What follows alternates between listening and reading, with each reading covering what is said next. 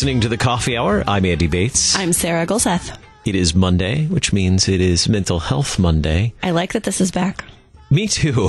It's much better. And I also realized it's Awareness Month. It is. It's October. It's yes. October, so it's Awareness Month. Mm-hmm. Which means any kind of awareness month thing is usually going on right now in October. So happy Awareness Month. Yes. Thanks to Concordia University Wisconsin for supporting the Coffee Hour. Find out more about Concordia University Wisconsin at cuw.edu. Live uncommon. Joining us today, Deaconess Heidi Goehmann for Mental Health Monday. Good morning, Heidi. Good morning. Oh, good. It is good to be back, isn't it? Like, I felt like I might forget this week in particular because I'm on a different time zone, and so I'd set new alarms, and, you know, it is messing with me a little bit, but it felt so good to be back that I kept like checking my time and being like, oh, is it time yet? Is it time yet? See, it's like a part of you was missing, right? Mm-hmm, mm-hmm. It wasn't the same. It wasn't the same at all. Well, we're so glad to be back for Mental Health Monday. So last week we dug into the topic of the variety of various mental health professionals. Yes. And we just kind of really scratched the surface on that. Barely. But welcome to Mental Health Monday. Yep. So we'll dig into that a little more today. You touched a little bit on psychologists last week because we talked about like a variety of professionals, therapists. We kind of clarified what therapists, what therapist means, and that could include a variety of different professional or credentials within that category as well. So today, psychologists. What role do psychologists play in providing care for our mental health? You know, psychologists do provide therapy is one thing they provide. And so we would put them in that category with everyone else who has multiple different credentials, but sits across from you and helps you process the things of life and helps you understand maybe diagnoses that you might have a little bit better. It teaches skills, but psychologists, they are a very interesting piece of the puzzle because number one, they always have some kind of doctoral education. And so there's either a like clinical doctorate of psychology that people have. That's, you know, it's not an MD or a medical doctor, but it's its own very clinical degree profession. They have just like thousands of hours of clinical practice underneath supervisors and things like that. And so do social workers and marriage and family therapists and licensed clinical counselors. But, you know, just like any degree path, when you have another higher degree, you have more hours within that profession that you've also then done. They can also have a PhD in psychology, which means they have an area of study. Anytime we see someone with like a PhD with their name, whether a clinical worker or someone in academia or something else, they have an area of study that they're, you know, diving deep into, if you will. And so psychologists can have one of those higher levels of degree, and then they do usually quite a bit of assessment or research then within that. And that's a broad generalization. I feel like there's probably going to be some emails or something that says, Heidi, you oversimplified it. And it is true. And I would, again, refer you to that list that we created that's on the leader blog or the newsletter part of the Missouri Synod website that you can reference. And in the comments in particular, remember, is the psychologist, because I unfortunately inadvertently skipped them, and someone gave us some really good information. So that's a good place to go for that. You can also Google different kinds of psychologists because there's a lot of different kinds of psychologists. And we can talk a little bit about where we might encounter some of those, I think, in our lives. And that might be really helpful for us. But do you guys have any questions of clarity in what we've said so far about psychologists and other mental health professionals? So are they on the same, I don't know, educational level as other types of mental health professionals that we've already talked about? Because I think we touched on like psychiatrists last time, too. Are they kind of on the same playing field? Yeah, we would consider them very similar. All of these roles are very similar. They just have a different kind of area of interest or expertise, if you will. Like I said, a psychiatrist is a medical doctor. And so they have their doctorate, you know, in medical studies and practice. And then they passed a board test. All of the clinical degrees pass tests so that they are universally qualified, if you will, at what they do. And then the psychologists, they also then have a doctorate of some kind. And I would say that's kind of what sets them apart from like a social worker who, like I just applied for my doctorate last year, or some other social workers might get their doctorate, but not really that often. Most of the time, that's a master's level degree. And I have a caution here because in the Lutheran Church Missouri Synod in particular, but in a lot of places and spaces in our culture, we love education. Like we think it's the best thing ever. So we don't want to judge our mental health professional on just their education level. It is a good thing to have a master's degree when you're doing therapy. In fact, that's the law. Like you will not be able to practice therapy without a master's degree. That's simply because it's a high level of skill set. There's diagnostics involved. You want to know that your person that you're seeing went and got the education that was needed for that. However, education isn't the only thing that makes a good therapist or a good doctor, right? Or a good psychologist. And so consider what you need from that person. And then kind of consider, like we said, like, do I need medication, or do I need to deal with some of my childhood stuff? Do I need maybe an evaluation for like a learning disability? Ask the question of what exactly you need, and then kind of fit the professional that you're seeking to that. Or let's be honest, just start somewhere, and then you will get to what you need, I think. You know, these professionals that we're talking about, they all have relationships with one another. And when you start with one, they can often help you find the one that you're looking for. And many of them, well, any of them that are practicing therapy are going to have some sort of practicum in which they, or some sort of practical experience, right, in which they would, I guess, kind of like intern. Yeah. I don't know if that's the right word. No, that's true. Yeah, we call them clinical experience, right? So there's field work, just like our Lutheran teachers do some field work before they go to student teaching.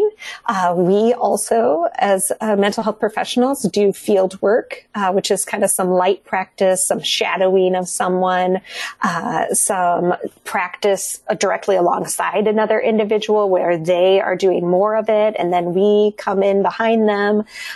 So, and then you'll get to your, it's not called an internship. It's again called like clinicals, which is this broad range. It's all about the number of hours that you do. So even in transferring my license from Nebraska to Michigan, I have to prove that I had 4,000 hours underneath a supervisor. And none of that includes my field work practice from when I was in school. That's all post degree. And so there's a lot of hours involved in that practice. And it is a good thing. You want to know that when you see a mental health professional, just like when you see a medical doctor of a different variety, or even a nurse, you know, when they are standing at the hospital bed that you're laying in, you want to know that they have had supervision, that they have had education and been guided through how to do the practical care for people as well. You brought up a good point that just in moving from Nebraska to Michigan, in order to carry your licensure to the new state where you live, had to make sure that you had the documentation to carry that. Pointing out that it's the state really who regulates licensure or for these professionals, for mental health professionals, right? That is true. And that's really the design, at least in our country, in the United States of America, where the three of us are sitting currently. Different countries have different design. Now, some of this lingo that we're using or titling is universal. That said, it is a little different from state to state. And so you want to ask questions in the state that you're in. So if you're seeking a mental health professional, for instance, I get a lot of emails on my website to ask if I can practice therapy with someone. And I have a little note above it that says I can practice therapy within the state of Nebraska with people who are in the state of Nebraska. COVID made everything a little bit confusing and different because it actually, with the emergency orders, opened up a little bit of practice between states. But at this point in COVID, a lot of that has been shut down again. And so just know that you need to have someone within your state, even when you use like a app like Talkspace, which is not an advertisement for any of those, or WebMD, or no, that's not a thing, MD Live, or different resources like that. It will connect you to someone in your state, because, or someone, I should say, who is licensed in your state. Like I'm sitting currently in Michigan, but I can practice with someone in Nebraska because that is where my license is held. So that's maybe a little too much information, but it does help to know that it is narrowed down for you automatically. And that can be hard in rural areas, but with telehealth, praise the Lord, it has really opened up our ability to get some access to good quality care in a lot of ways. I don't think that's too much information at all. I think that's very helpful information in that, in helping us understand the very point that you're making. Someone might ask, oh, well, can I see a therapist in New York because I found someone that really specializes in something that's helpful to me. But if they're not licensed to practice in the state where you live, mm-hmm. if you don't live in New York, then it's not going to work. Right. Mm-hmm. Yeah.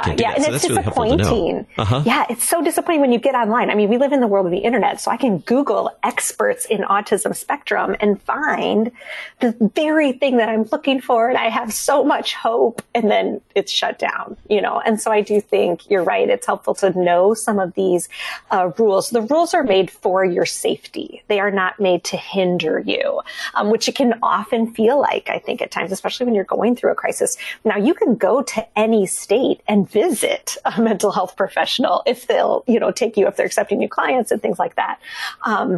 That's why, for instance, we have in the Lutheran Church Missouri Synod different RSOs. And so Shepherd's Canyon is one of those resources that we have in Arizona for our church workers to be able to have some crisis care. That is in Arizona. The people are licensed in Arizona, and you travel there to see them for some intensives. And then you go home and they help you.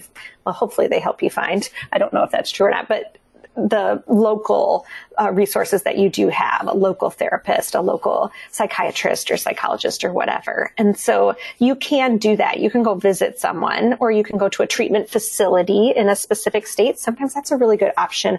Our missionaries will often go to missionary care facilities in certain states. We have some really good ones all across the world. And so it's just good to know that you do have local resources. They are restricted to your state because that helps the government and other agencies be able to see if they're quality or not. Mm-hmm. So someone has checked those out for you ahead of time. Yeah, that's the last thing you want, is someone who's pretending to practice mental health care when you're in a mental health crisis. That would be disastrous. No. Yeah. Sometimes regulation is very, very good. Yeah. There's a reason for it. Yeah. Well, we are talking about mental health professionals today on Mental Health Monday with Deaconess Heidi Goehmann. We have more to chat about right here on the Coffee Hour. I'm Andy Bates. I'm Sarah Golseth.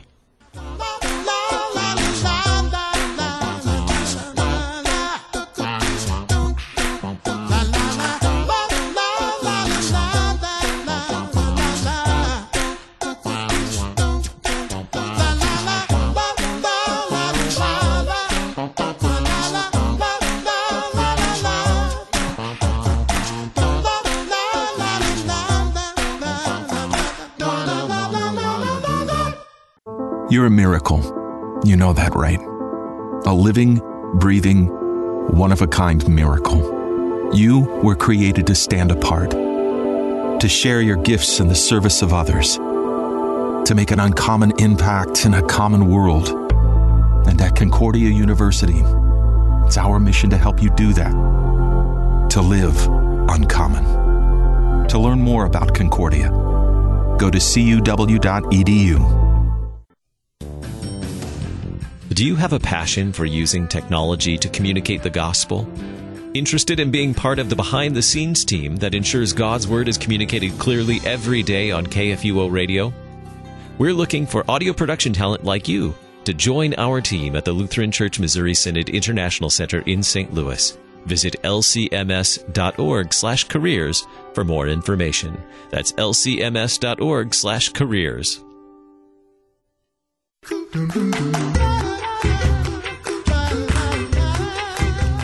Welcome back to the Coffee Hour. I'm Andy Bates. I'm Sarah Golseth. It is Mental Health Monday. We're talking with Deaconess Heidi Goehmann today about various types of mental health professionals. Before we went to break, we were talking about the education of those professionals, mm-hmm. and we were also talking about the regulation, how the state regulates those. Other professionals in this area that pertain to our mental health that you'd like to talk about today, Heidi? Yeah, I think that sometimes some things get overlooked, again, because of that education piece that we were talking about earlier, the idea that the more education you have, the better, which is true, but that doesn't always mean that that's the right person for that job. And so one thing we have that's really helpful is what we call a caseworker. And so in a lot of different places, like if you apply for Medicaid, for instance, a lot of states will assign you a caseworker and they'll check in to make sure you're getting the resources that you need, because sometimes in certain states, it's hard to get people to accept Medicaid, and that has a lot of different reasons that we won't go into. But they want to make sure that you're able to access the things that you are verified to access once you have Medicaid. And so they assign you a caseworker. Same thing if someone goes into hospice or into the foster care system or something like that. A lot of times you have a caseworker assigned to you, and they are the person who has access to some records and are able to find the resources that might be beyond just a therapist sitting in front of you. So do you have the right housing? Do you need to have an application for supplemental nutrition program with your state or municipality? Can we set you up with WIC? All kinds of different resources available out there. And caseworkers are generally really great experts in their field at finding those resources that people need. It's really cool when you have been gifted, if you will, through some kind of organization or a hospital or something, someone who gets it, someone who is checking on you and making sure that you are getting a holistic version of healthcare instead of one single employee. And so caseworkers are, I think, the unsung heroes of mental health care, because they usually have a bachelor's degree, sometimes have a master's degree. Sometimes they're nurses. That's not uncommon, especially with discharge planning. When you leave a hospital, a lot of times a nurse will be in charge of that. And so, yes, thank goodness that these people exist and kind of follow your case for a little bit. There's also alternative healthcare practitioners. And so acupuncturists, for instance, or chiropractors, they all have some education, knowledge, or understanding, maybe some special certifications that deal with some intersection of mental health, because especially alternative medicines are concerned about the whole person a lot of the time. And so they've often taken some kind of class or certification in how to impact someone's mental health and be with them in that. Even fitness professionals, right? They are people who are concerned about mind, body, and spirit so often. And I think especially with the conversation being opened in mental health in the last couple of years, COVID is a beast, but it does give us certain gifts. And I would say that is one of them. We're talking about mental health more. So you're going to start to see a lot more of the other professionals in our life at least having a little education in mental health and how that intersects with their profession as well. So how do these relate to, I'm going back to psychologists where we started, how does this relate to psychologists? Where do all of these people kind of show up in our, mm-hmm. in the landscape of mental health professionals? No, that's really good. Psychologists, I think one of the most common places that they intersect with our lives are at schools. And so almost every school district has a school psychologist, and sometimes they have more than one if it's big and such. And they will do a lot of the evaluation of what children who have been identified as maybe needing some extra services, they will do those primary evaluations for that. Even when I went into like the gifted education program when I was a kid, the school psychologist is the person who evaluates that. And so just because it's recommended that your child is evaluated by a school psychologist doesn't mean it has to go anywhere. Like that is just kind of phase one of like, maybe there's a way that we can help this child learn better, whatever that looks like. And so I think that it helps to understand that a lot of funding for mental health comes through schools. That's one of the ways that our federal government passes funds down to state government, and state government hands it out, if you will. Schools is a really common place for that funding to go through. And so a lot of times you'll be seeing a school psychologist for someone under the age of 18 before you'll see someone else. That doesn't mean that's always true. Sometimes, a professional, like a teacher, might say, hey, I just wondered if maybe this child could use more support. Have you checked out some of the other resources available in our community? And so you might go and find a mental health professional on your own, but know that those school psychologists are available to you. I mean, your taxes pay for them. And so you have to be a little tenacious sometimes in large systems and advocate for yourself and your family. But ask to be seen if you'd like to be seen and you have some questions. That's absolutely within your rights in your community. Other psychologists will pop up as psychotherapists, which we talked about, similar to a social worker or a marriage and family therapist. They also, you can find someone who does do evaluations for like learning disabilities or different needs like that. And they will do those evaluations separate from the school, and then you can turn them in. It's just the way that schools work that usually you have to also see their people. But I have been the person who's gone around the map, if you will, in order to get done what I want to get done for my child. And you absolutely can do that. And usually insurance will pay for it. That's a good question to ask, and check out your benefits before you go seek it. All these things can be quite expensive. You know, any kind of clinical care can be quite expensive. And so know that a lot of times you can ask for either a sliding fee or a cash pay rate if you have a really high deductible, or if you don't have insurance at all. And also know that there's sometimes different grants, like check in with your Department of Health and Human Services about any resources. You can call 211, which is the number for information of basically all the different resources in your state. And so call 211 and just say, is there any kind of special funds or anything available to help pay for some mental health services? Because we have this going on, you know. Don't be afraid to ask. Ask and ask again. As Lutherans, how do we see mental health professionals like this? Where does this all fit in our understanding of what God has provided for us? That's such a good question. You know, God is a God of redemption. He sent Jesus Christ because redemption is his plan. And I think restoration is also the continuation of that plan and the thing that we're looking toward. You know, Jesus is going to come back too. And so knowing that God works redemption in our life each day in, you know, I think hundreds of different ways we can't even see sometimes. Jesus Christ won the absence of sin and shame from our lives. The forgiveness, I should say, of sin in our lives, and the absence of shame in our lives on the cross once and for all. But every day we see it in little ways. And I think that's a really powerful thing. And when we encounter mental health professionals and begin to, I think, gather the pieces of what brokenness brings into our lives, we get to see that more clearly. And so when I wake up, because I have worked through some of my stuff in therapy, or because I have gotten the medication I need, God uses those restorative things to open my eyes a little bit to what he is doing. He's truly, truly amazing.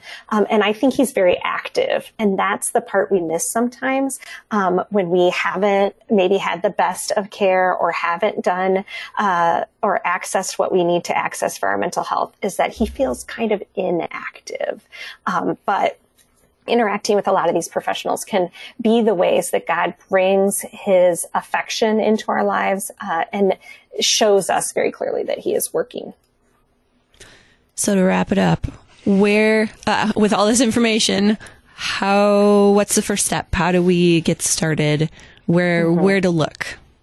Yeah, I would check out that list of professionals that we're going to link in the notes. And I think that'll be really helpful. And then Google that list, a name that sticks out as far as a professional that you're looking for in your area. Check your EAP, which is your employee assistance plan, if you have one, because oftentimes that's where free visits are, at least 6 usually. And then check with your insurance, who are some local professionals in your area that's covered. Just dive into making a phone call and saying, hey, I would like to be seen by someone. Just wondering if this is a good fit.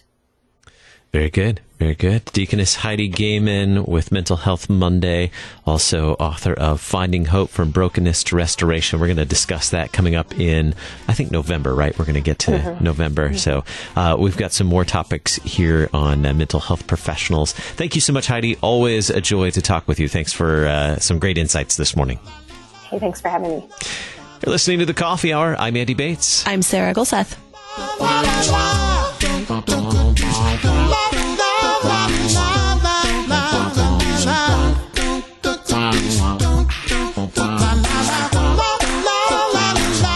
The Coffee Hour with Andy and Sarah is a production of KFUO. To support The Coffee Hour and KFUO Radio, visit KFUO.org. You can also text KFUO to 41444 or send an email to gifts@KFUO.org. And you can call us at 800-844-0524. KFUO. Christ for you, anytime, anywhere.